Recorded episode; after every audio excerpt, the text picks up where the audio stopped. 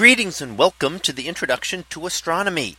One of the things that I like to do in each of my introductory astronomy classes is to begin the class with the astronomy picture of the day from the NASA website, that is apod.nasa.gov/apod.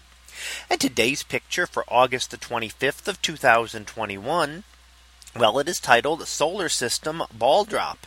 So what do we see here? Well, this is going to be a video that'll run about a minute and a half. And what it is showing how long it will take a ball to drop a distance of 1 kilometer on the various different solar system objects. So you'll see ranging from the sun on the left out to Pluto on the right hand side. And you can see down below, it will tell you the acceleration due to gravity for each of these objects. And it will, when we run the video in just a moment, it will show how long it takes that. So you'll see the balls standing up at the top there.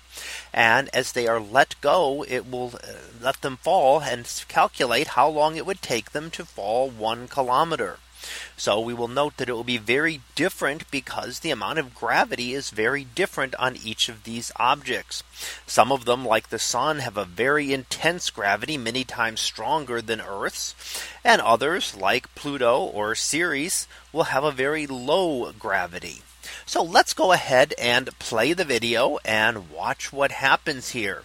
And you'll notice up at the top, you'll see the times, and note that the ball for the sun very quickly strikes the bottom and reaches its kilometer in just 2.5 seconds.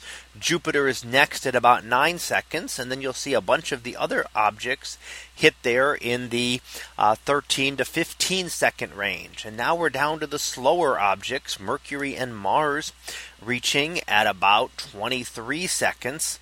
And now we're looking at just our moon, Pluto, and Ceres. And of those, our moon is actually going to be the next one where the ball would hit at 35 seconds. And now we have a while to wait for the last two, which have a very low acceleration due to gravity. And that is because of their lack of mass, their relatively low mass, and their high, larger size by comparison.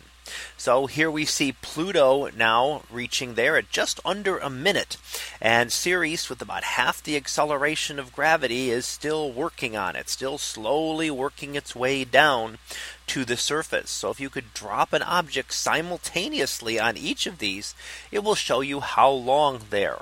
And what we see at the top is the time that it took in the green bar up there, and the velocity that it would have as it reached that 1 kilometer. So you notice that that's very different from over 2,000 kilometers per hour for something at the sun. Compared to, if we look at Ceres, it's only reaching a much lower level of about 90 kilometers per hour. So much slower when it hits the surface.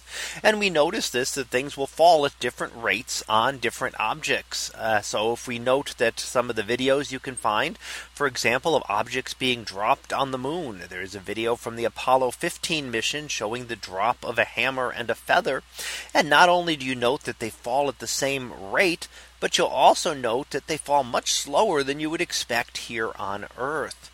So here we get a chance to see how long it would take a ball to fall a distance of 1 kilometer on a number of different solar system objects. So that was our picture of the day for August the 25th of 2021. It was titled Solar System Ball Drop. We'll be back again tomorrow for the next picture.